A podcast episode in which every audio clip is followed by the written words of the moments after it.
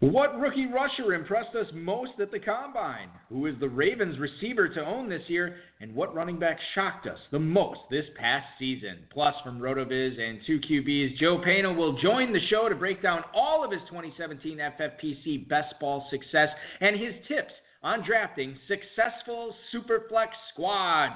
We've graded, uh, got a great show for you. If I could talk, Dave Gerczak is here. I'm Eric Balkman. Stick around. Your high stakes fantasy football hour starts. What more can I say? We top billing it. Stallion without billing it. Viciously found victory. Burn towns and villages. Burning, looting, and pillaging. Murderers try to hurt us. We curse them and all that killing.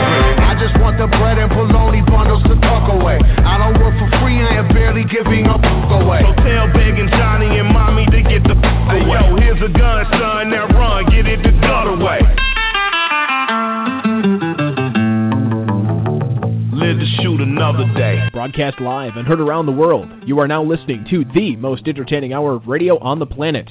It's the High Stakes Fantasy Football Hour presented by MyFFPC.com with your hosts Eric Balkman and Dave Gerczak. The High Stakes Fantasy Football Hour is your home for football analysis from the best fantasy players in the world. And now, because no one else was available, here are Eric Balkman and Dave Gerczak. Nobody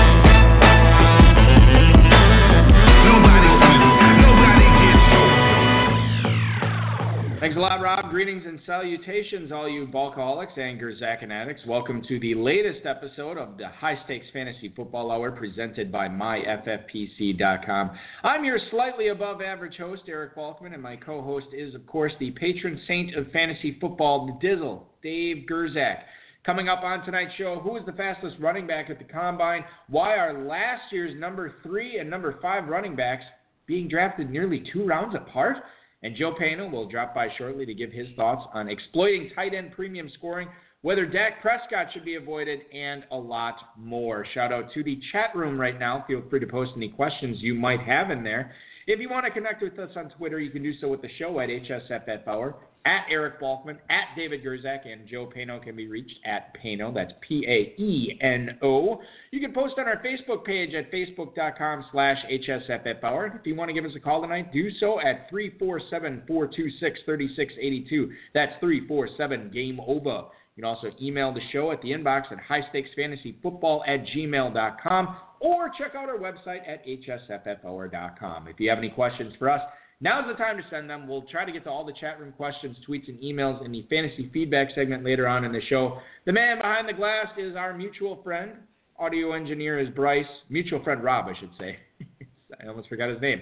He uh, he is running the board tonight, and uh, Bryce is the audio engineer. I uh, want to say something right at the top of the show. If you are interested in getting into a best ball draft. They start at $35, go up to $250 for the stuff we have available, both in the live and slow format, the normal and the super flex format, the classic and the best ball format, all at myffpc.com. So definitely check that out.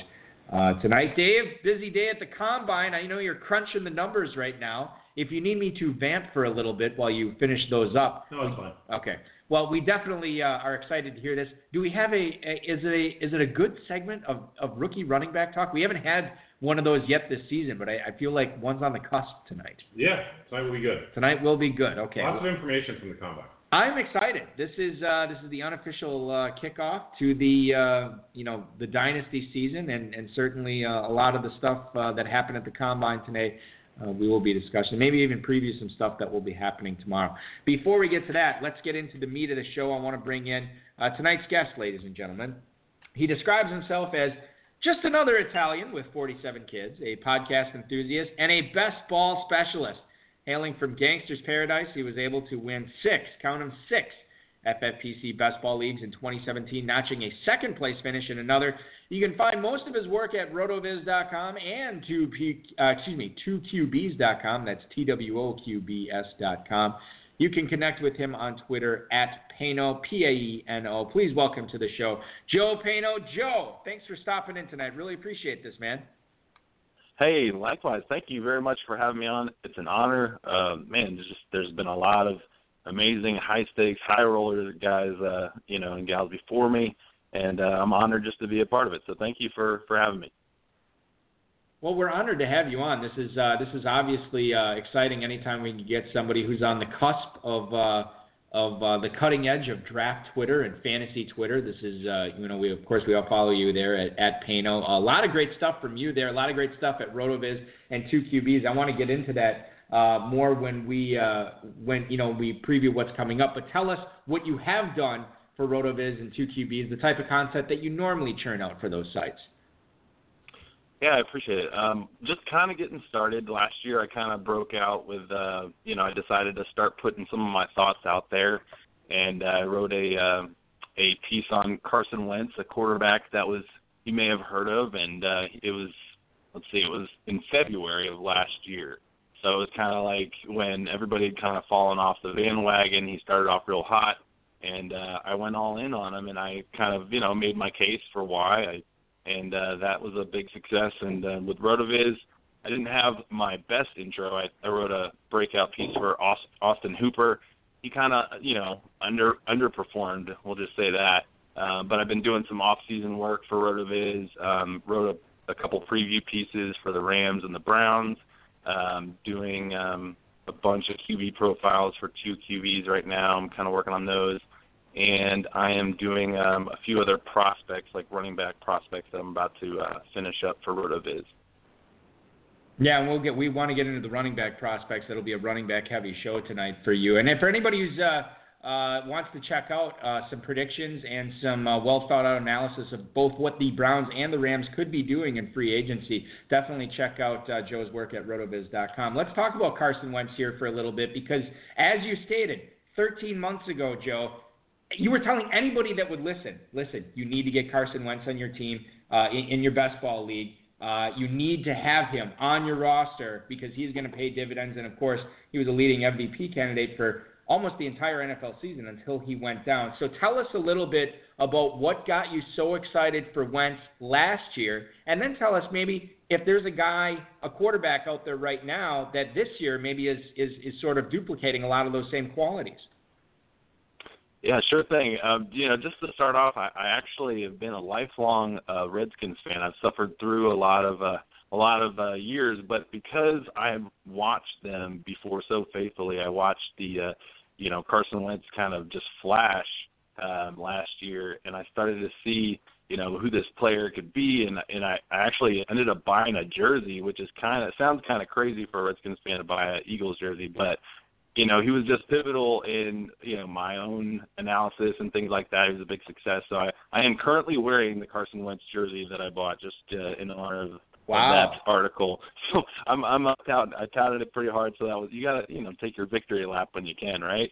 Um so but yeah, he I was wa- I was watching it. The biggest thing for me was that he didn't have a good supporting cast, um, and everybody was so quick. And this is just really a lesson for all of us to just remember. I mean, not that we don't know it, but just people are so quick to just decide, oh, this player is trash or he's great, and we just love to, uh, you know, just quickly, you know, just throw the the gavel and just say, hey, that's the verdict, that's it. There's no question. And everybody was just saying that he was a bad quarterback when in 10 games when Lane Johnson was suspended, he was getting rushed so much, and he didn't have really a great supporting cast. His receivers were dropping the ball left and right they I think they all they led the league in drops that year uh, for his receiving corps, and you know it was just it was just embarrassing to see people just you know completely miss that.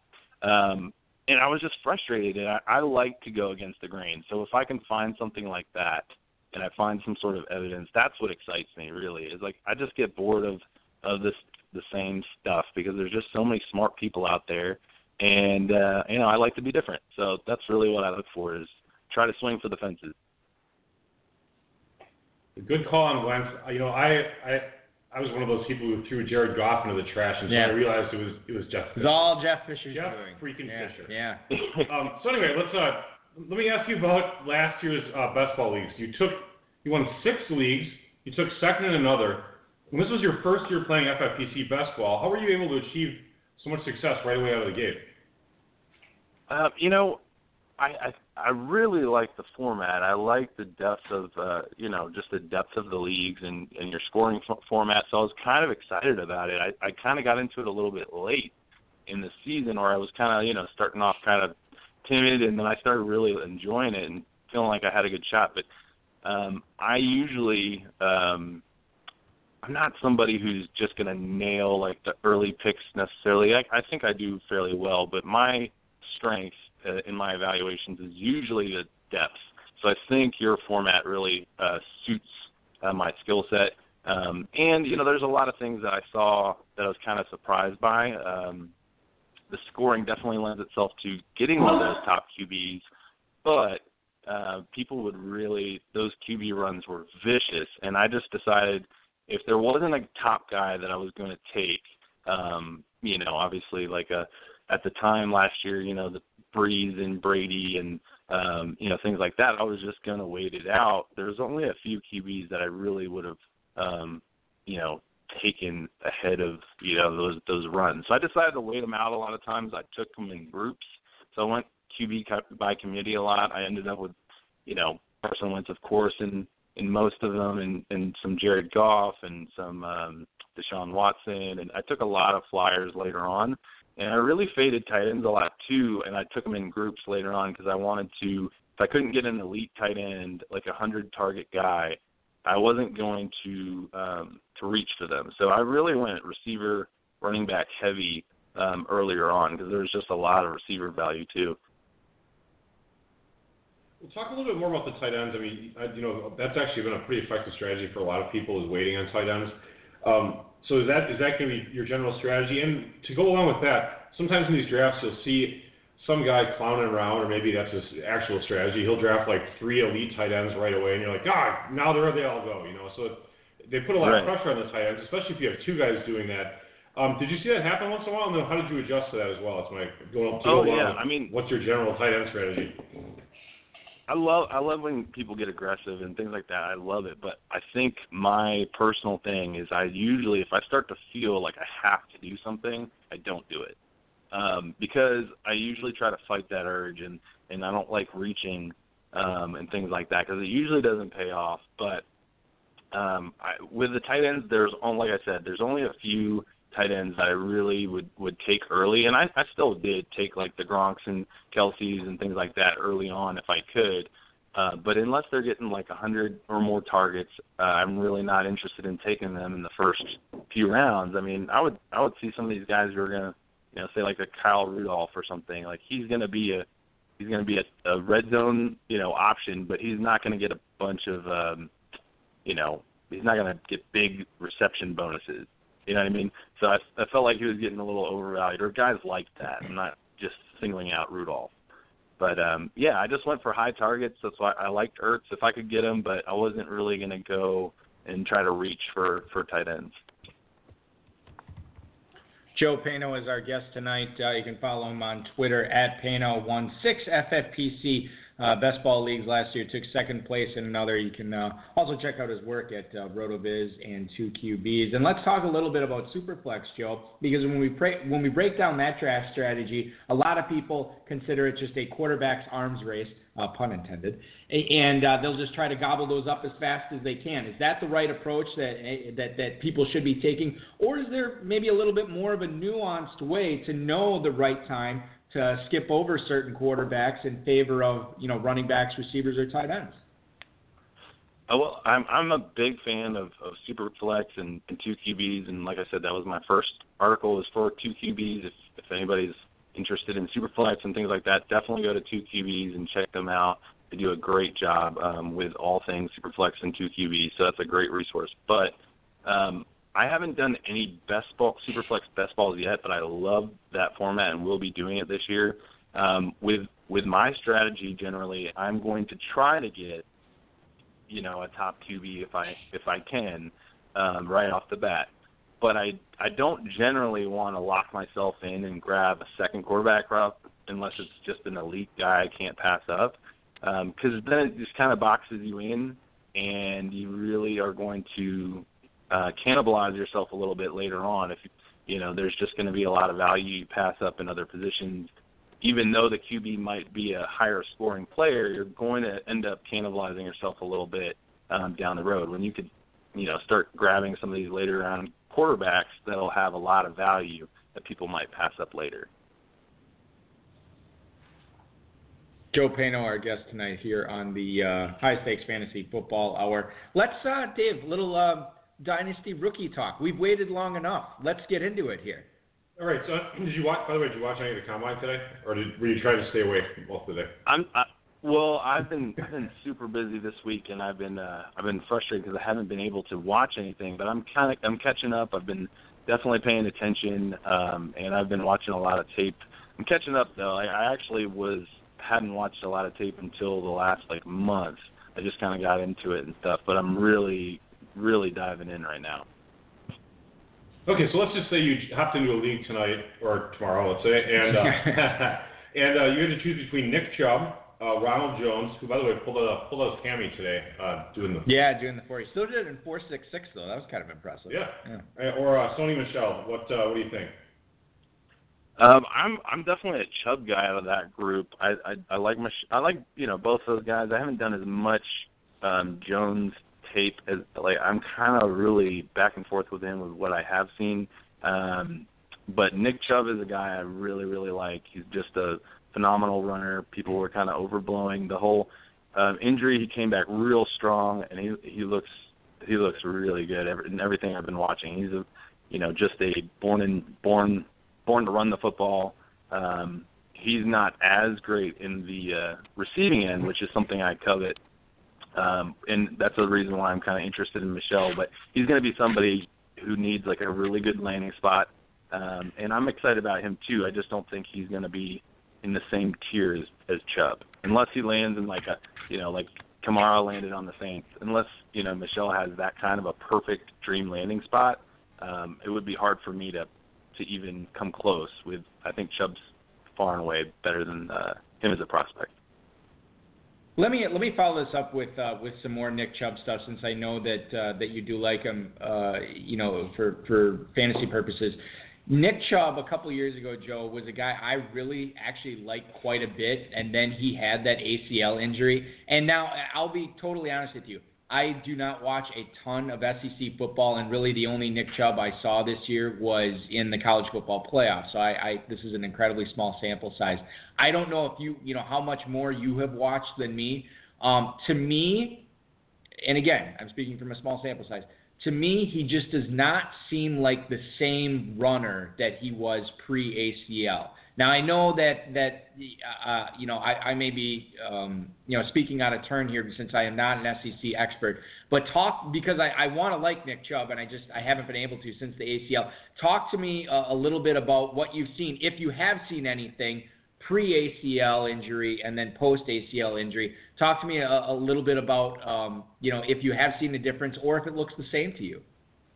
Sure, and, and you know just to be transparent, I am I'm really not. Um, I don't watch a ton of college football during the the season because unfortunately uh, I can pick pretty much one day of football to watch, and I'm I'm doing Sundays. right. Yeah. My kids are all all hanging out with me and stuff, and if I did Saturdays too, my wife would would probably divorce me. But um I do watch a lot. I catch up a lot afterwards, so don't worry. You know, I'm not super far ahead or anything like that. But I did watch. um I did I did try to watch some of the old Nick Chubb and and some from this year, and I totally see what you're coming from if you're talking about like the champ, you know, towards the end in the playoffs and everything or the championship.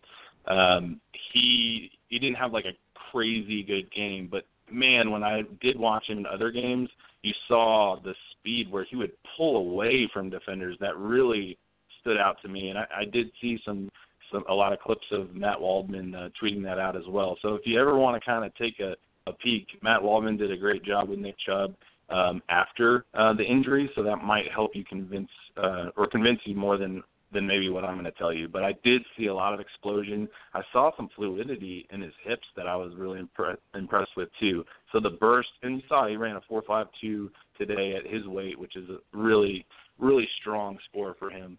Um, so honestly, I don't think there's a whole lot to worry about. But if you want to check it out, check out Matt Waldman's um, you know, Twitter handle and, and that scouting portfolio if you want to get a better idea of that. Yeah, we definitely will. We're obviously huge Matt Waldman fans, and I do believe I actually saw some of that. I think I don't know, maybe it was even your Twitter feed, but I saw somebody retweeting some of the hip stuff that that Nick Chubb um, displayed yeah, uh, running through the line. And yeah, I thought that I thought that was you. Yeah. Um, so you know, I, I think that you have opened my mind enough to uh, start liking Nick Chubb again. I, I am not I am not uh, the closed-minded Sony Michel uh, truther uh, that I was before. So hey, good. And, I'm, and I, I was the guy touting the Alvin Kamara before, so like you would think I would be the Sony Michel guy because he's kind, you know, like that kind of a player. But um, you know, and I'm not downing him at all. He's a nice prospect, but his landing spot is going to be a little bit more important. Um, so we'll have to wait and see on that. But man, Chubb, yeah, he's going to be a really good runner. So I'm excited.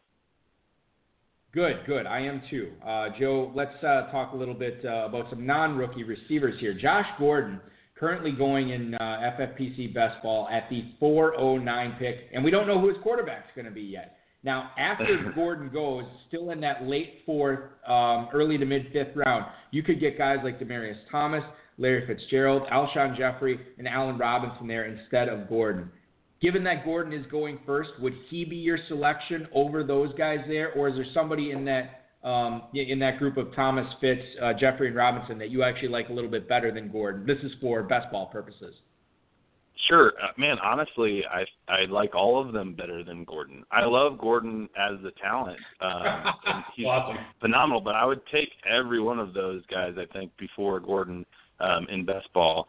Um, and you know, Gordon, if, if everything was kind of equal, Gordon would be right there in terms of you know he's just a phenomenal player and he's an elite athlete. He's amazing. We all know that, but there's so much risk baked in. Not even to not even saying like just about his quarterback, but just you know he gets one random poppy seed bagel and he'll have a failed urine test and be out of the league.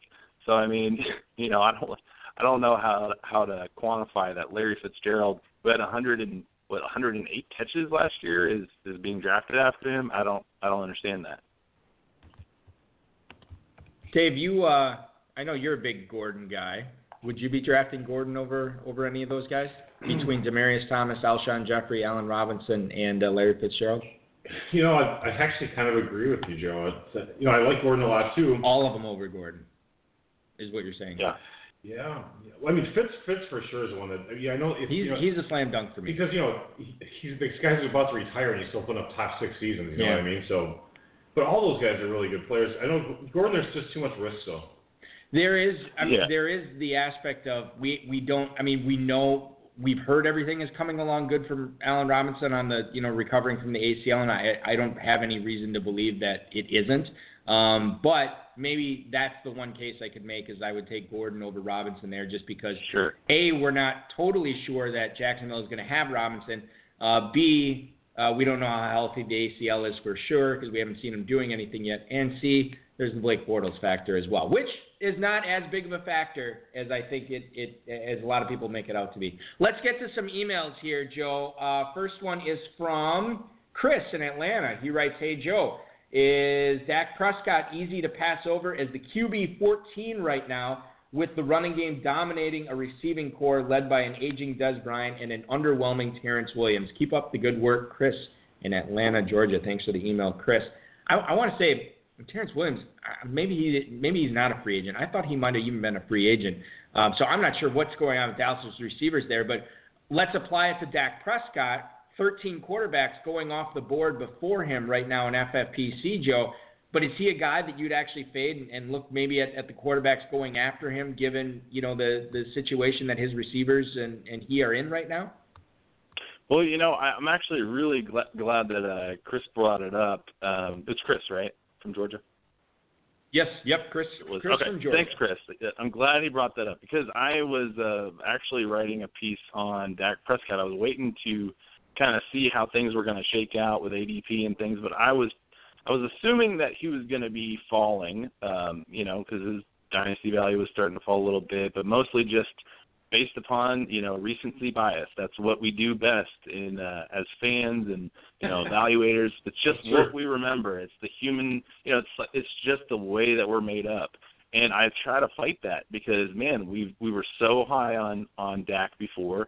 And in my Carson Wentz article, it's funny because I used, you know, Jared Goff and Dak Prescott. It was mainly Dak Prescott and Carson Wentz that I was comparing because at the time everybody was so excited about Dak Prescott and everybody was just like bashing Carson Wentz because he was drafted so high and and Dak is over you know outperforming him and blah blah blah. And now it's like the complete opposite.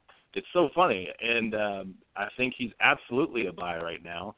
And the the main difference last year wasn't um, it's not necessarily the the running game that's this uh, negative factor. It's uh, man, they had some some offensive line changes uh, last year. Zeke was out a lot. When Zeke was playing, he averaged I, I can't remember the number. I started starting to write it, so it's somewhere buried in my notes. But I think he it was at least three fantasy points difference per game when Zeke was playing um, that Dak Prescott would score. You know, he, he was scoring over 20 points um, fantasy points per game compared to like 17 or something like that.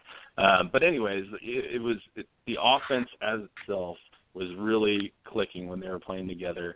Um, and I think they'll add another receiver, you know, to complement it and things like that. So I'm predicting that Dak Prescott is going to have to a bounce back season. I think you should absolutely be buying him at that price for sure. Dak Prescott, and, you know, Dave, he, pro- you provides the him. rushing value too. Yeah, there is the rushing aspect too, which uh, definitely works in his factor. Dave, you were all on him. Um, uh, was it his rookie year or his second year? I can't I can't remember what it was. Um, But more, you more were- than second year. I, mean, Oh, I'm- I, I, I don't go crazy about quarterbacks as rookies usually. And we've already that's true, and we've already discussed that in FFPC. Well, I mean any scoring, QB ten both years, and, and Joe brings it up the recency bias. We think Yeah. that he had a bad year last year. He really didn't for for fantasy. I mean, there's nine quarterbacks ahead of him both years. His rookie year, He had that slump. The slump. the slump is what is what we He was a remember. slump buster. Uh, one more email, He- he had a- Joe. Yeah. Sure, isn't it? Sure. well, what? Yeah, exactly. Yeah, all right. Brad in Jacksonville, Florida. What's up, Paeno? Of all the skill position rookies at the combine this weekend, which specific athlete's measurement is the most important to his draft stock come April? Uh, thanks for the email, Brad. This is an all-encompassing, wide-ranging uh, question here that you could go a variety of ways, Joe. And I don't know if you even have a personal feeling of of a guy that you think needs to do well this weekend in a certain area, you know, 40 or bench or whatever. Do you have any thoughts on that? Um, I think you know it. It sounds kind of lame, but I think the weight is very important for um, you know for running backs or or just for especially running backs. Um, you want to be if you want to be a, a actual you know bell cow back or at least have the the ability to you know tote the rock in the NFL. You're going to have to be plus 200 pounds um, in order to to get some you know decent amount of, of carries that's something I'm looking for is their weight. Um, the the athleticism is important. Don't get me wrong. I'm very interested in that. Uh, but really, all those things together, you know, they're just having all just the um, collegiate profile, as well as you know good testing. If if then they'll, their draft stock is pretty much locked and loaded at that point. and you are looking for um, running backs to go in the top three rounds to be uh, major, you know, have a really good chance of being successful in the NFL. You can find running backs that are undrafted free agents, you know, like Arian Foster or fourth round picks. I think Jordan Howard was a fourth round pick, things like that. But the majority of really strong NFL running backs um, are going to be in the first three rounds. So um, I don't know if that's the exact answer that you're looking for, but I'm I'm looking for the athleticism. But really, I want it to mesh with their collegiate profile um, and just having having a decent you know weight. You don't want to be too light because then you just you know you're just bound to be uh, banged around in the NFL. You can't run between the tackles if you're too light. Joe, uh, let's. I, I know you haven't. Uh, you're not in in in deep best ball mode yet because you're you're working on content for other sites at, at the moment. But if I was to ask you a guy that you think is going to be drafted in the early rounds that probably won't be on very many of your teams this year because you are worried about him busting, who would that be? And conversely, is there a guy maybe in the mid rounds or later on after the those early rounds are done? Is there a guy that you think is is going to be underdrafted this year that not enough people are talking about? Maybe because of that recency bias uh, that we alluded to earlier. Uh, but but a guy that uh, you think is going to bust and then a sleeper that you're going to try to be targeting. Sure. Um, this is actually this is something I really like is just trying to forecast and predict and kind of be ahead of the curve. Um, just as a, I guess, just explain my my methodology. I don't even know if it's a methodology, but it's just the way I think. I like to really start from the foundation and look at uh, everything from like a GM, a general manager, and a coach uh, point of view throughout the whole NFL. I try to see you know what's changing, their what their salary cap's like, um, you know what their free agency and draft might be like based upon the GM and the coach, especially with new coaching staffs, because then it kind of gives you a little bit of an edge. You know, nobody really necessarily knows what they're going to do unless you're really paying attention. You can kind of forecast it. So a team that I'm kind of looking at um, this year, because last year was it was one of them was the Rams. We knew that McVay was coming in and he was a strong offensive uh, coach, and I was a, a Redskins fan, so I kind of knew kind of what to expect and what players would fit where. Um, but with a team that was pretty awful last year, that I'm watching is, is the Bears. Um, and it's going to sound kind of crazy, but Matt, um, man, I'm going to butcher his name all of a sudden. Is it Matt Nagy? Is it? Is the? Uh, I believe that's correct. Yes. Yeah, he came from Kansas City. He was their offensive coordinator. Um, he's you know the Bears have really kind of been they were struggling to kind of be creative, but now I, I see them kind of installing a new offense. Um, they're talking about Tarik Cohen, kind of using him in kind of like a Tyreek Hill kind of a role. So he's a guy I'm I'm looking at because he really impressed me um, with his receiving skills. He's just he's just really uh, talented with the the ball in his hands. He's just he's really a, a talented player, and and he's strong for his size. So he's he's tiny, but he's he's really strong and quick. Um, so I think Tarik Cohen's a late round uh, running back you can look for to uh, in best ball formats pay off. I don't know where his ADP is at at the moment, but I'm expecting it to be fairly low.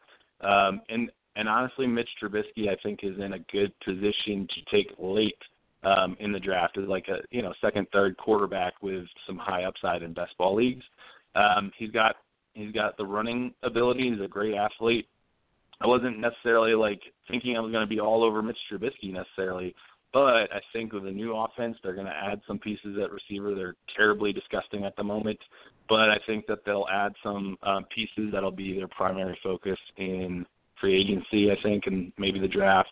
Um, so if they can do that, I think that they'll we'll start to see some some equity in in Mitch Trubisky, Tarik Cohen, and the uh, the Bears offense. So that's that's something I'm I'm kind of starting to watch, uh, or I have been watching. Something to fade, um, man. I, tight ends, I'm probably going to be fading. Like I said, I'm not really sure particularly which ones yet, but um, I'll probably be fading the the top tight ends and quarterbacks. I, I honestly will probably fade Carson Wentz, depending on where is he being drafted right now. I can tell you that Carson Wentz is is uh, it's a little surprising to me. I, I think he's being overdrafted. He is going right now at the 709 pick uh, right now in okay. FFPC draft. Come off an injury. Become, yeah, a guy who may, might not be ready for week one of the season. Yeah. And you're looking at Dave only only five. Eh, or excuse me, Joe. Only five quarterbacks going in front of him. So he is the sixth quarterback off the board right now. So if he was healthy, I would have no problem with that, and I would. I mean, he would be close to one of my top, you know, overall quarterbacks, and I'd feel super confident with Doug, Doug Pederson there and just that amazing offense um, that they run. It's just perfect for for him.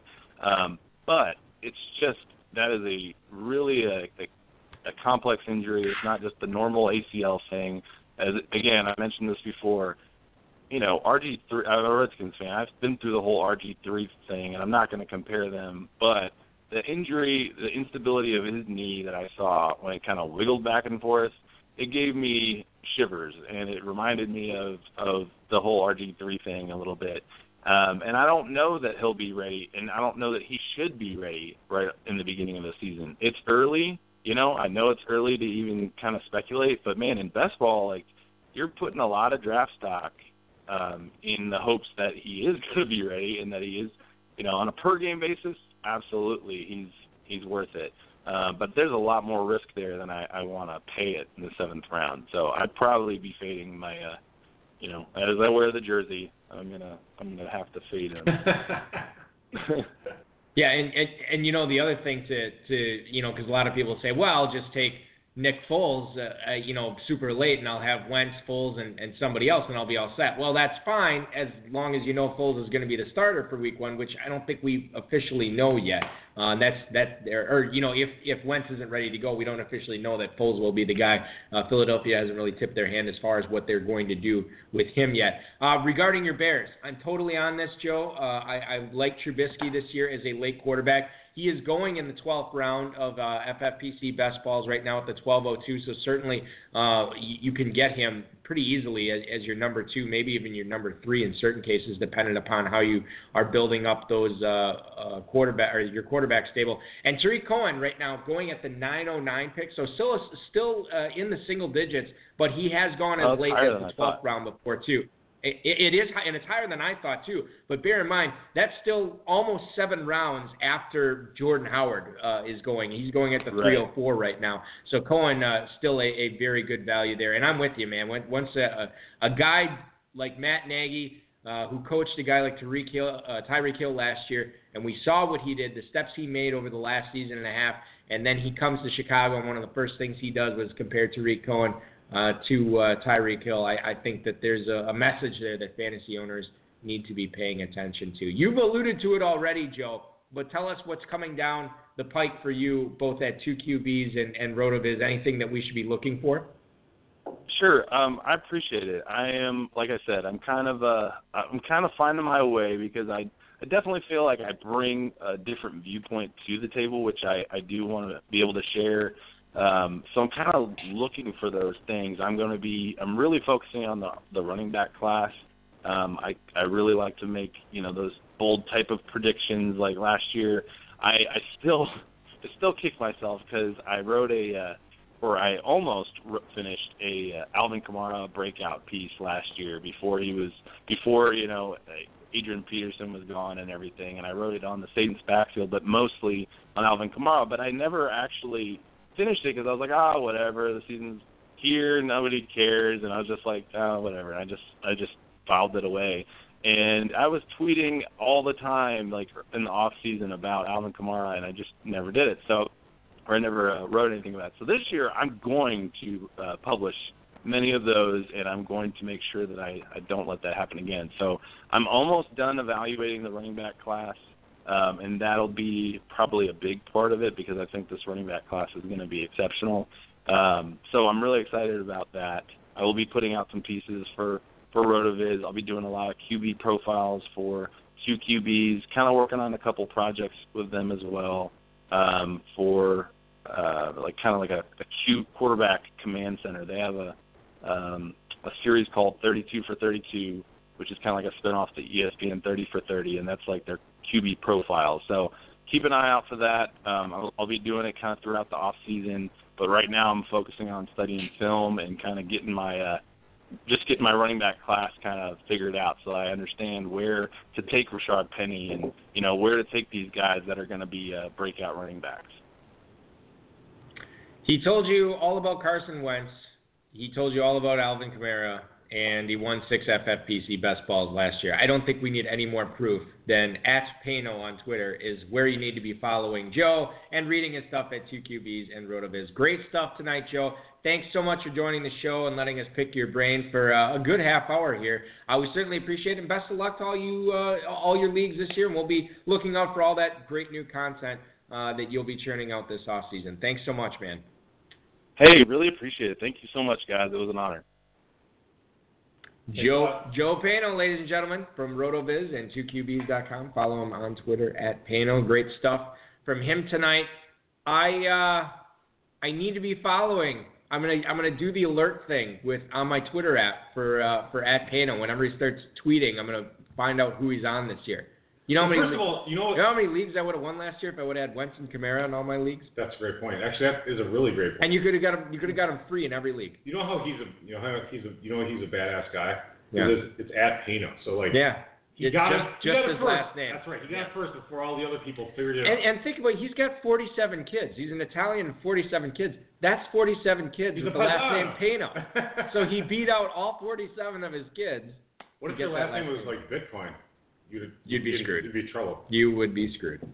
Uh, let's get to the fantasy flash here, ladies and gentlemen. Thanks to Football Guys, Rotoworld, and Rob for tonight's rundown. Saquon Barkley ran an official 4-4-40 Friday at the NFL Scouting Combine, according to Adam Schefter's Twitter account. Barkley. I had him at 442. I was timing with my stopwatch during the during the thing. Oh, were you there? No, I was watching on TV, so I was. Oh, okay. Well, you know your TV has that delay. That's what it was. Yeah, but the, the delay is an equal delay. I was making a joke. so was I. I didn't really Didn't land. Uh, on his second attempt, he got a 4.42, um, 233 pounds, running a 4.440. It was uh, pretty insane. What did we say for a speed score? Is like 123 something. Yeah, I got 124.33. That's insane. Uh, 20, one of the highest out there. 29 reps on the bench press, 41 inch vertical. He is 21 years old, Dave. And again, this is we don't want to be, uh, you know, praising him too much because these were all numbers that are awesome, but we kind of expected because he is uh, a, a freakish type athlete and, and definitely one of the best, if not the best athlete uh, in this class. R.C. Fisher, our friend, a former guest of this show, collegefootballmetrics.com. He's more of an acquaintance. I mean, RC is like a little higher. Yeah, he's an acquaintance. higher level. He's an than us. acquaintance. Fine. We should kiss up to him a little. Should get him back on the show so we can call him our friend. we should actually. We should have RC back on. We should. Okay, so anyway, he had a roundtable discussion about Saquon Barkley. You can't go anywhere and find anybody who has anything bad to say about Saquon Barkley except for these guys and uh, at RC Fisher's uh, roundtable talking about Barkley. Give us the cons to Saquon Barkley this year for anybody who thinks he is God's new gift to football, because there were some good arguments in there of why he might not be the absolute 100% slam dunk a lot of people think he's going to be.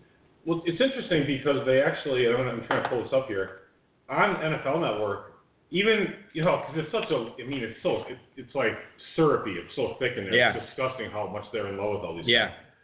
Uh, but even Mayock actually kind of pointed out that a lot of times Barkley would try. He would he would be kind of like people imagine Reggie Bush running right, especially early in his career. He would try and create everything, bounce outside. He'd, he'd have too many negative runs, and that's an issue with him. And, and even Mayock actually Yeah. brought it up as something that people see.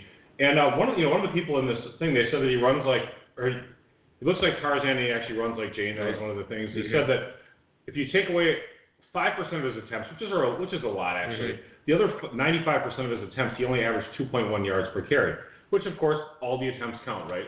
But you know, you know, you have Barry Sanders. You know that he was another player that he would he would bust off seventy-yard runs, but then he'd have a lot of negative runs. It wasn't really that. There were times when it wasn't that good for the Lions. Yeah. Um, I will say this too. Uh, it's important to realize that whoever drafts Saquon Barkley is not going to ask him to be a Leonard Fournette, you know, Chris Ivory, banger, LeGarrette Blunt banger between the tackles. That's that's not what he does well, and you're kind of doing a disservice if that's how you plan on using him. Which is interesting because Derrius Guice, who is, you know, kind of considered the number two running back in this class, he's like the exact opposite. We don't know how good of a pass catcher he is. We don't know how good of a pass blocker he is. We do know that he will run people over and win those collisions.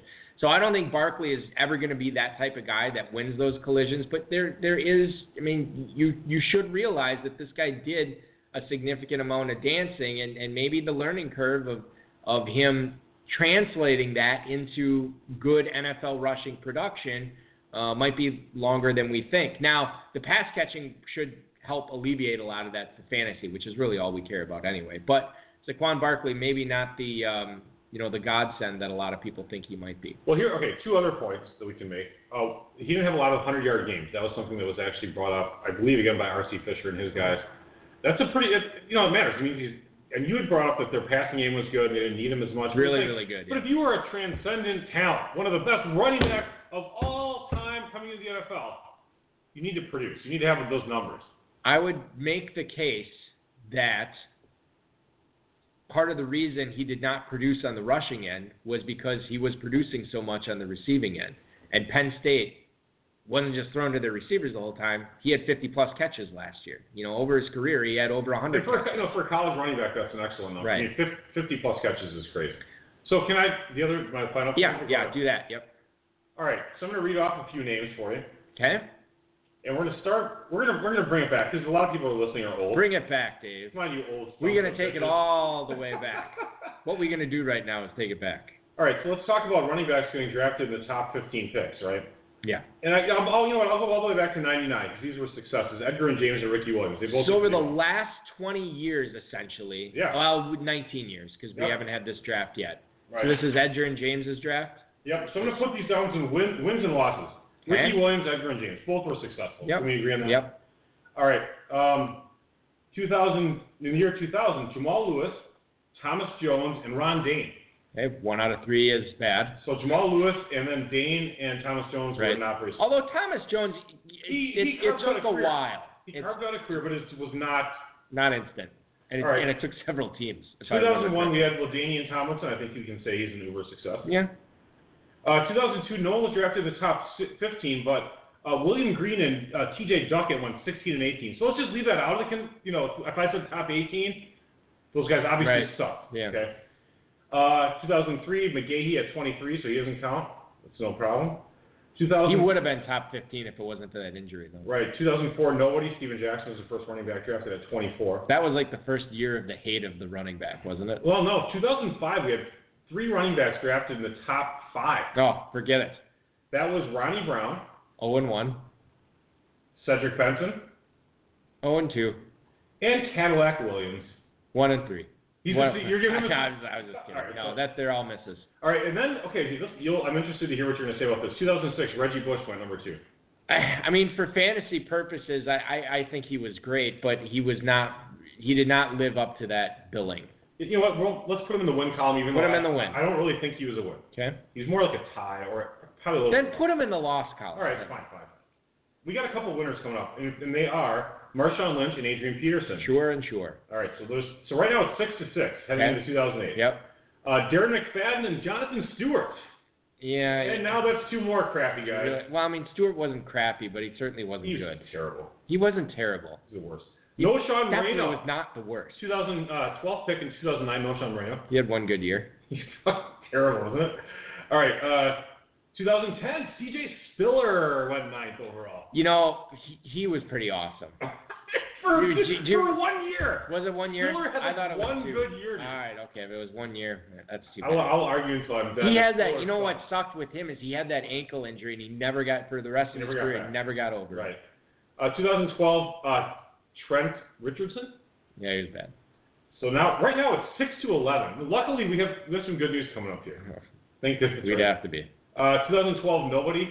2000, uh, actually, wait, 2012 was Richardson. Sorry, 2013, nobody. Gio was the first guy. Right. Then uh, 2014, nobody. The second round was the first pick. That was Sankey. Uh, 2015, okay, I think, okay, we have Todd Gurley, who's a definite success. Yeah, he had one good year.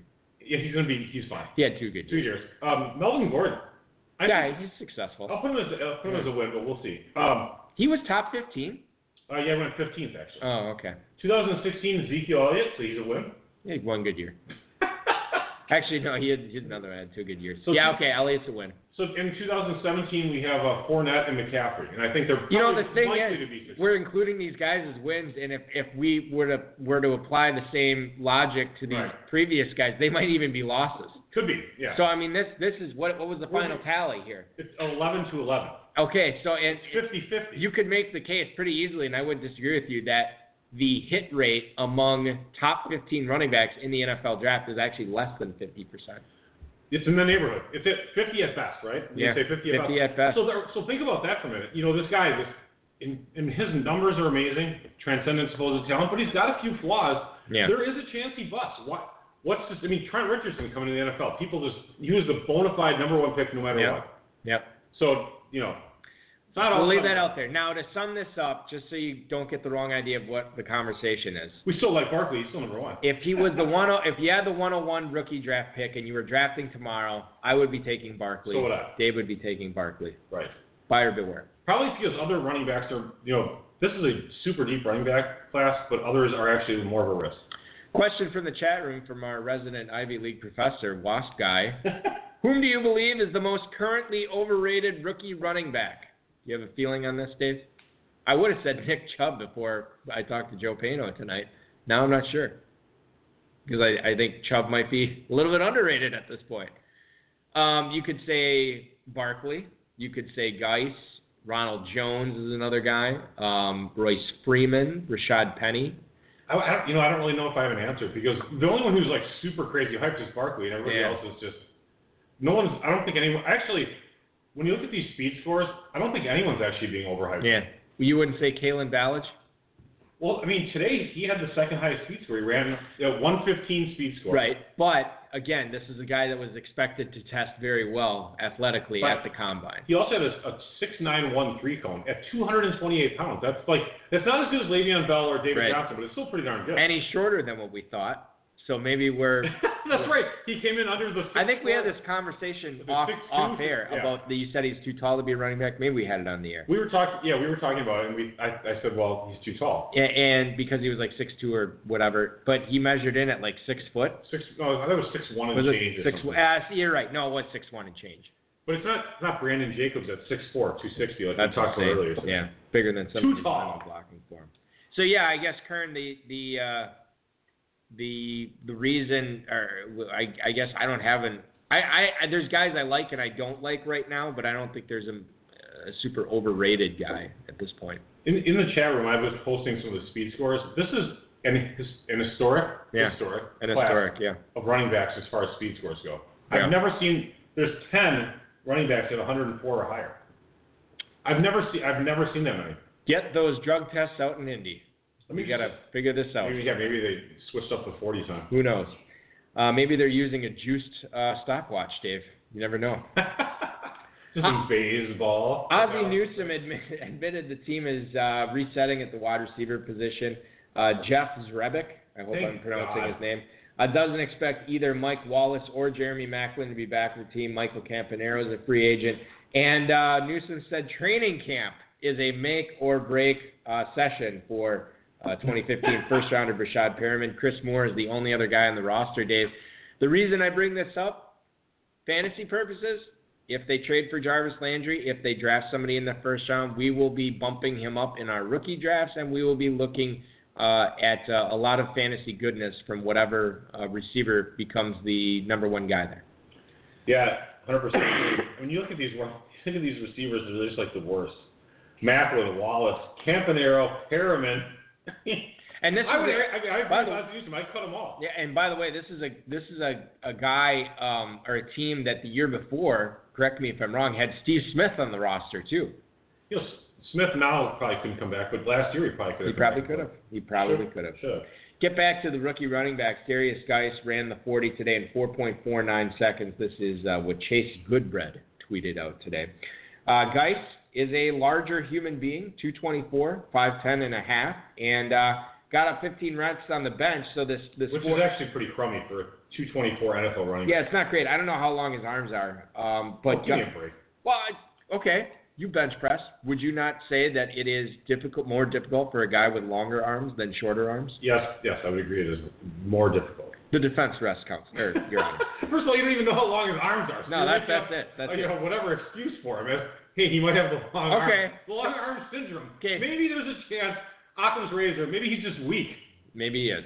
Or maybe his power comes in his in his legs because that's how he won a lot of battles at LSU was bowling over guys, but you know just by getting low and, and using his his you know his core and his lower body power. Good point. Um, is he your number two running back right now?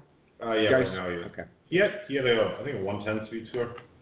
You you posted them all in the chat, and I was trying to keep up with this. Yeah, I know. We should just read I can, them. ri- I can rifle him off. if you want. Yeah, why, well, just go ahead with the speed scores today because we alluded to how historic they were. All right, Ballage 115, also that 6913 cone. Barkley 124 as noted. Uh, Nick Chubb 109. Uh, he had a 10 foot, What- 8 inch broad jump. Also, Nick just, Chubb. did. just for clarification for people who aren't necessarily familiar with speed score, it is a convoluted, you know, calculation. But uh, is one? Are we saying 100 is average? 100 is considered pretty decent. Okay, 100. Okay, so average would be like what 95. I guess when you say, yeah, I guess.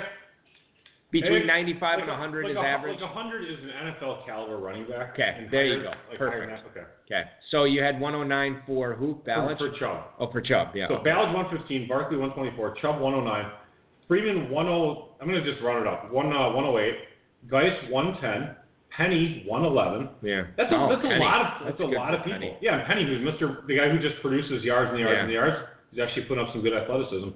Um, Jarvion Franklin weighs 239 pounds, 104. Where's he from? Um, I don't know right in front of me here, but uh, let me see. Franklin, Franklin, Franklin. Well, I, I can Oh, look it from up. Western Michigan. Well, And Okay. he had a six nine three three cone. Row that boat.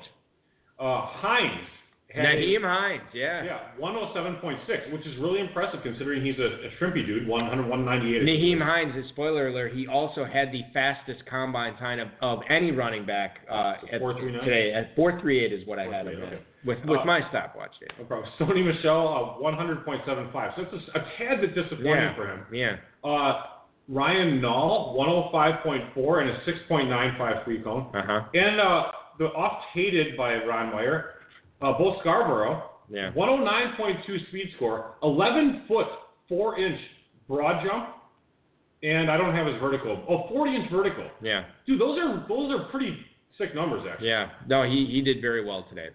And uh, again, Barkley and Chubb both benched 29 times on the bench, and uh, Tied for the best among the and Chris backs. Warren, who had a 6.98 uh, three cone, also had 25 on the bench press. Yeah. And he weighs 247. Bit of a sleeper, too, Chris He, he might not get drafted, but you know, Yeah, there, there's a lot of. I remember, you know, throughout his career at Texas, there's a lot of people that said, "Hey, watch for this guy at the next level." So, another guy to be paying attention to. one person actually I, I think might be overrated because I was rating was Mark Walton ran a four Yeah. four six forty at 202. That's not good enough. Now, really now you do that, you you fake a hamstring injury at the end, and you say, "Hey, look, like, like I'll be better for my pro day." That's what you do. That's what you got to do. And Yeah, then just going go on an all lettuce diet for the next 14 Yeah. days. Um, so yeah, so Mark Walton, I, I read that he met with the Eagles and the Giants today. Giants would be an interesting landing spot if he was to uh, get drafted by them. Uh, Nick Chubb, just to kind of wrap things up here, uh, ran the 40 and 4.53. He is five foot 10, 227 pounds, so certainly a 4.53. That's pretty good, and considering he got 29 reps, uh, also very very good. If only Dave, you wouldn't have torn that ACL. We might have a conversation for who the best back in this draft is between Saquon Barkley and uh, Nick Chubb. Well, you know, he's still, you know, it's just another year away. You know, I think that he's still Another year recover. recovered? Yeah, Yeah. a little bit. Yeah. Uh, and remember, you know who he backed up at Georgia? Uh, yeah. Trent Richardson. No, that is incorrect. Do you seriously know or do you not know? Um, let me think. Give a a hint. He's going at the 101 in FFPC drafts right now. Yeah, right. So there you go. Speaking of running backs in the FFPC, let's talk about how they finished this past year, uh, Dave. Unless you, Are we still doing that? thing? yeah, we're still doing that. Do you have anything else you want to say about any uh, rookie running backs today that we didn't cover? I mean, we'll Oh, yeah, obviously get into it more. One of the Go things. Uh, Kerryon Johnson from Auburn. Yeah, he, I kind of like him. He didn't run at all. Why But- is that? I, I don't know. I mean, he's- Chose not to? Jerk. He chooses not to I'm run. not gonna. run, But you know, it's interesting. It must not. You must not. Must not be a hurry. He weighed 213, but he had a 10 foot six inch, 10 foot six inch broad jump Right. and a 40 inch vertical. Very good. Those are really great numbers. So Yeah. I'm interested interested to see his running. He actually is. Uh, um, I, I was surprised um, going at the 1403 in FFPC best balls right now.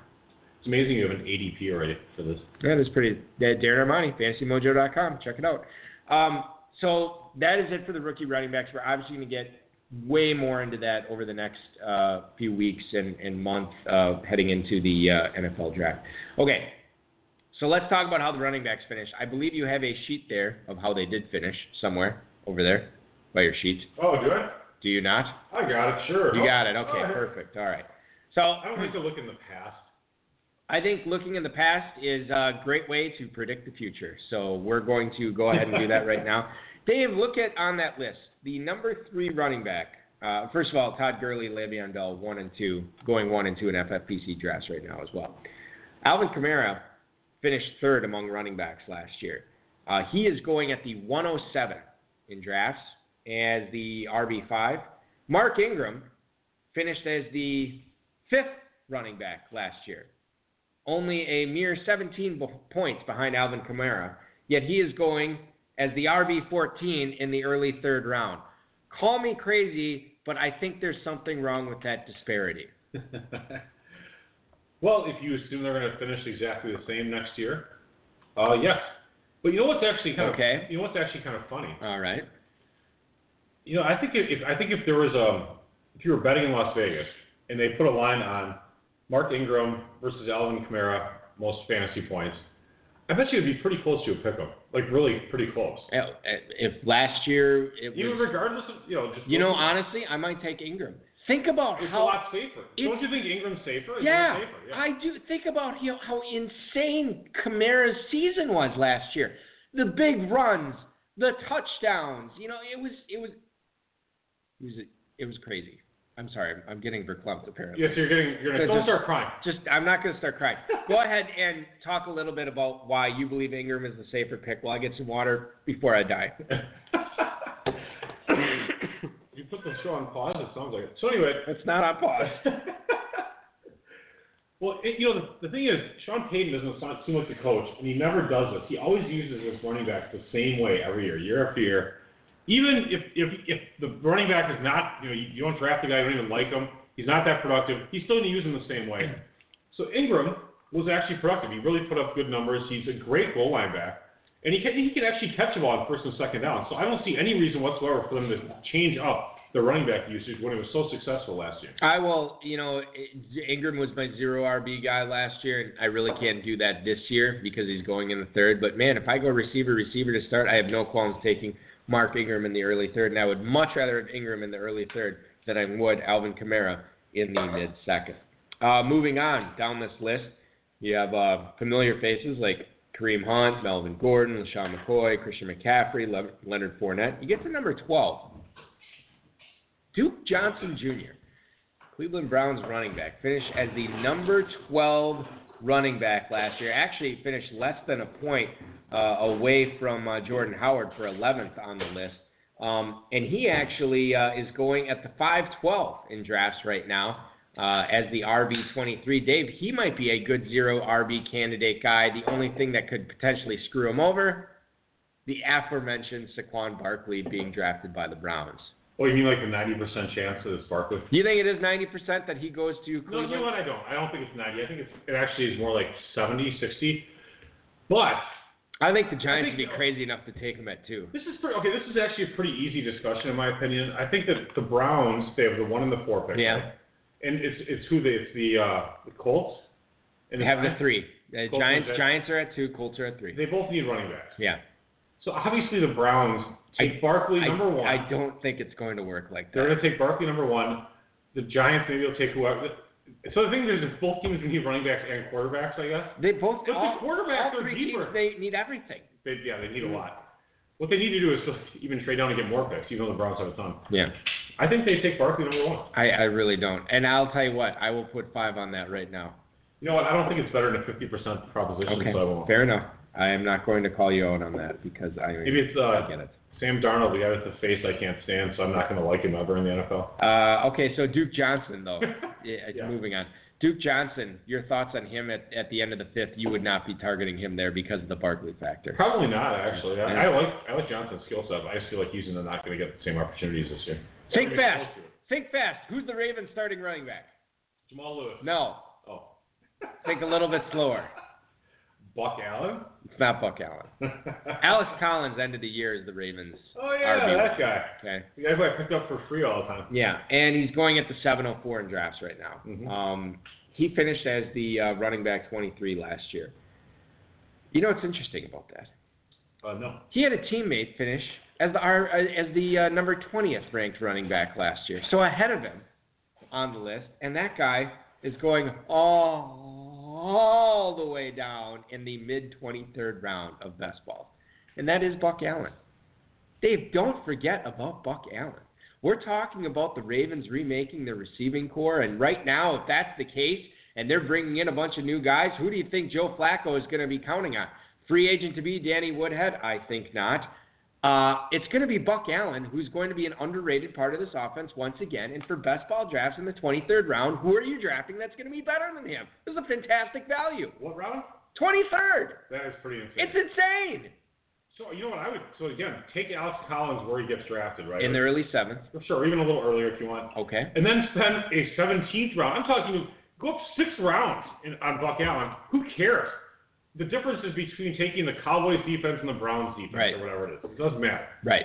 Now, um, the argument against this Kenneth Dixon is coming back. I know you're not. Okay, I was took the words out of my mouth there. And then uh, there's there's also the possibility that they could draft somebody as well, and There's and, definitely that chance. and maybe cut bait on on one of these guys. I think they need. I, I think. I really like the way Alex Collins ran last year. When I you know, watch him, he looked Yeah. really good. I you know I like you know it's funny about Alex Collins. He was one of my favorite running backs when he was a rookie, um, and I believe he was drafted by Seattle. was it Seattle? I felt like he was drafted by somebody and then they cut him and then Seattle picked him up, but maybe Oh, that maybe that's it. that wasn't the case. I, I honestly can't remember anymore. I'll check. Um, but I remember talking about Oh, Vikings, Ravens, Vikings. well, he's, I, I don't know. Who the hell knows? But it- it's not important. But I remember talking him up, and nobody, I couldn't find anybody else who really liked him. Um, who was the other guy? Jonathan Williams was his college teammate at Arkansas, and everybody really liked him. And I was like, you know what? Maybe I'm wrong about Collins. Maybe he's not that good. And then, you know, Jonathan Williams doesn't even get drafted, and then he he's on a team's practice squad, and then the Saints sign him off their practice squad, and then they didn't play him, and then here Alex Collins is the starting running back. So Well, Buck, you know, Buck. After You never know. After talking about all these young studs, soon to be running backs. Alex Collins, fifth round pick of the Seahawks, according to T Packer. Thank you. Great. Now we're talking about these, you know, these other guys who are not. As, we need, let's talk about some stars here. Otherwise, Okay. close the show. Let's bring it back. Last year, one of last Fournette. year's. How about Fournette? No, no, no. An- Another guy, a contemporary of Fournette, a guy that got drafted really high last year uh, among those that big rookie crop, Joe Mixon. He finishes as RB 32, yet he's being drafted as RB 17 this year at the 309. A bit high for my taste on a team that whose offense is, is no bueno and whose offensive line is even worse than no bueno. I can't do it either. I mean, 3.8 yards per carry. You're gonna have to prove it to me, Mixon. I know they said they're going to talk about him being the, listening? like the. the I hope he is. Calling him out on the show. Yeah, I mean, you know, talking about using him as the as the the big running back on the team. They're going to get rid of Jeremy Hill, fine. But the team is it's not well run. I'm not a fan. No thanks. Let's play a quick would you rather with running backs that are going after Joe Mixon and drafts right now. All right, Would you rather have Joe Mixon or Carlos Hyde? Free agent Carlos Hyde. Free agent to be Carlos Hyde. Mixon. Uh, would you rather have Joe Mixon or Kenyan Drake? Uh, Mixon because Drake. There's a chance they draft a running back. I agree. Joe Mixon or Derrius Guice? Um, wow, that's pretty close. I'll take uh, I'll take Guice. I think I'd still rather have Mixon because I think the you know what scares me is Guice could be drafted at the end of the first round and then just be ticketed for like a backup type guy, and I don't want a backup type guy with Eh. his with his game. You don't draft a guy in the first round so sit on the bench. But I- Steelers might. Um, Joe Mixon or Jay Ajayi? I don't like Jay Ajayi in general, so that's easy. Joe Mixon or Lamar Miller? Oh my God, even worse. Joe Mixon or Sony Michel? Mixon. All right, we got to go the other way then. Joe Mixon or Jordan Howard? I'll take Howard. Joe Mixon or Derrick Henry? Joe Mixon or Mark Ingram? Ingram. Mixon's going right where we expected to, He's- apparently. He's the perfect ADP. It's just it's just too high. It's too it the ADP is too damn high. You know what? I, I agree with where he's being drafted. That's where I'm going to take him. 309. Uh, question from the chat, Wasp guy. What do you think of Chris Carson this year and in Dynasty? Not a fan and not a fan. Yeah, I agree. Actually, when when you're talking about uh, one of two or three or four or whatever, and the team's always searching around trying to get stuff figured out at running back, they're they're going to draft someone eventually that's going to be good. Yeah. And, And not only that, the offensive line is in shambles, and not only that, the offensive coordinator they hired is Brian Schottenheimer. yeah, Schottenheimer. There's a lot to not like. And the defenses in their division are all good. Yeah. And the Seattle defense is slipping a little bit. Yeah. I mean, not maybe not the talent is still there, but they're losing these guys. They, you know, and I try to they, feel they sorry- can't pay everybody. I try to feel sorry for Russell Wilson, but all I do is I see him in that commercial with the headphones like that. So I just envision that he spent his entire off season at a pool, like just listening to like Beats headphones or whatever. You know those pools in Seattle just. Actually, you know what he's doing right now? I'm sure he doesn't live in Seattle. He probably lives in L.A. I, I don't know where he lives. He uh, he's hitting home runs in the Yankees um, Oh, spring training. Yeah, we're in Durham, North Carolina. no, they uh, Clearwater, Florida, I believe is where they were. Hackensack, New Jersey. Definitely not Hackensack. It's way too cold there right now. Final thing I want to wrap up with here uh, tonight: Jamaal Williams, the number 37 running back last year. Aaron Jones finished as number 61. Dave. So big disparity there. However, you look at their ADPs this year: Jamaal Williams 907, Aaron Jones 909. One of these guys is being drafted incorrectly. Who is it? Or is it both of them? Is Williams going too late and Aaron Jones going too early? I mean, what are your thoughts here? you know, I can see drafting the pair, but I still don't really like it. I, I just don't. I don't think any of them are all that great. Rodgers is going to throw in the red zone, And you know, this is a new GM. There's always a Yeah. chance he just takes a crap all over those guys and drafts another running back in the second or third round. What's to stop him from doing it? He has Yeah. a clean slate. Yeah. So if he likes some guy, let's say, I don't know, one of these guys, Guice. Let's say Guice falls in the second round, middle. Of, where the Packers pick, middle of the round, Uh, middle of the round, middle of the second round or whatever. Boom. Oh, see you later. Both those guys are crap. Uh, I mean, There's really, what do you think? Twenty percent. I think there's a hold twenty on, percent hold on, chance. hold on, hold on. I don't necessarily disagree with that, but I think that 20% is awfully high of a percentage for them, knowing the Super Bowl window they're in right now to take a uh, running back there when they, they know they need difference makers on defense. Okay, so I don't. I I, I think 20% is high. I also say this. This might be picking at. I'm not going to respond. Go ahead. I don't believe Guice really fits their offense as well as some other running backs. well, I was just throwing a name. I, and I figured as much, which is why I didn't want to like make a huge deal out of it, but I did anyway. so anyway, so so, Bulky, so who would be a really good fit for them since you're very knowledgeable? well, I would, I, your your beautiful Packers offense. I will, I would tell you like Sony Michel would be interesting there. Um, Ronald Jones would be an interesting guy. I'll tell you what, if they wanted to wait past the second round, I'd like to see a guy. And again, this might not be the perfect fit, but and then maybe this is just me liking Royce Freeman, but I, I think he is going to be an underrated pro too. I, I think he's go. going to be very, very uh, good this year, uh, and and going forward. Uh, so that is going to wrap up how the running backs finished this year, Dave. I don't think you have any further comments on that. It was just a, a return a of lovely look at it. return of running backs. Do you know how many are going in the first round of FFPC drafts right now? Uh, let's go with nine. That is dead on nuts. Uh, you are correct. Good. Um, the uh, first round running backs right now going in drafts, which you can sign up for at myffpc.com. Gurley, Bell, Elliott, David Johnson, Alvin Kamara, Kareem Hunt, Fournette, Gordon, and Saquon Barkley. Uh, the only other uh, players going in the first round, as far as ADP is concerned, Antonio Brown, DeAndre Hopkins, and Odell. I want $20 million a year, Beckham. Did you talk about Beckham on your show on the score this year, this week?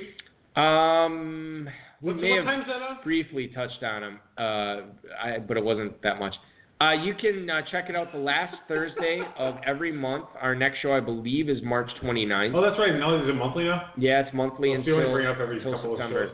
Yeah, so I won't talk about a whole lot. Oh, but when. I do, I will tell you that you can listen to it at uh, AM 1570, uh, FM 95.3, and FM 99.1 if What's you are in the? Oshkosh community, or listen live, thescorewi.com, and check out the uh, podcast of the show right on there as well in case you want to stream Thanks, it. thanks a lot. yeah, great stuff. So great stuff from uh, Joe Paeno tonight. Follow him on Twitter at Paeno. And you can check out all of his uh, musings uh, at rotoviz.com and 2qbs.com. Great stuff there, guys. Come on. It's the guy that turned you on to Wentz and you didn't listen. It's the guy that turned you on to Kamara and you didn't listen. Myself included. I'm holding myself accountable for this. Pay attention to what Joe Paeno uh, talks about this year because he won six FFPC best balls using his um, own advice. Uh, Dave Gerczak, want to thank him, the FFPC, Rob Bryce, and of course all of you. A very special happy birthday uh, goes out to Rick Schwartz, former guest of the show, former Yahoo Fantasy Football Sports host, and the guy who drafted an F- FPC draft while getting a hurricane warning on the uh, island of Hawaii. So great stuff from him. Uh, sixth place FPC auto drafter, a guy who almost auto drafted all the way to two hundred fifty thousand dollars. Clay Corcoran joins the show next week. Can't wait to hear about this. Register for best balls now at myffpc.com. Your combine weekend. Enjoy it. It officially starts now. This has been another episode of the High Stakes Fantasy Football Hour presented by MyFFPC.com that was broadcast live and heard around the world. Eric and Dave will be back next week with more analysis, interviews, and advice from a guest much smarter than they are. Thanks for listening, and we'll talk with you again next week. Big dog stay on the porch, blow the whistle. Blow the whistle. Blow the whistle.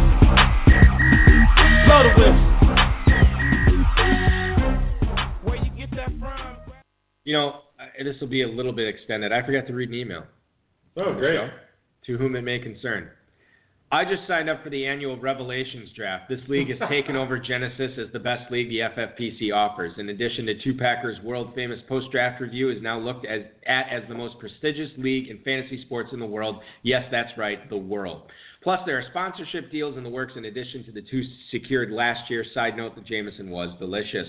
When I went to sign up, I noticed there are several other live drafts being offered prior to this one. In the past, Revelations has kicked off the official live drafting season and receives a full hour exposure on Eric Balkman's High Stakes Fantasy Football Hour. Rumor has it this year Genesis was to make an exodus from the show and the full two hours would be devoted to Revelations. After seeing there are many live drafts going off before Revelations, here is a snip Wow, this guy keeps talking. here is a snippet of what went through my head. What in the bleeping bleep is bleeping going on? What the bleep is up with all these bleeping live, bleeping drafts, bleeping taking place before bleeping revelations? These bleeping bleep pie bleepers are going to bleeping hear about this from bleeping me, right bleeping meow, mother bleeper. That is from Two Packer. So want to let everybody know that the 150 Classics are the official kickoff, although we have some 35s and 77s that happened beforehand. Uh, what I cannot guarantee is that Revelations will be dominating the full two hours, and that Genesis will be making an exodus, Dave, because uh, for the first time in what two years, Yeah. Genesis filled up before Revelations. That's pretty impressive. We must have gotten some new blood in that that league. That's the rumor. I also heard that some people are in both leagues, which is What? news to me. Yeah. You know, that's that's like being a Jewish and a Christian. to each their own.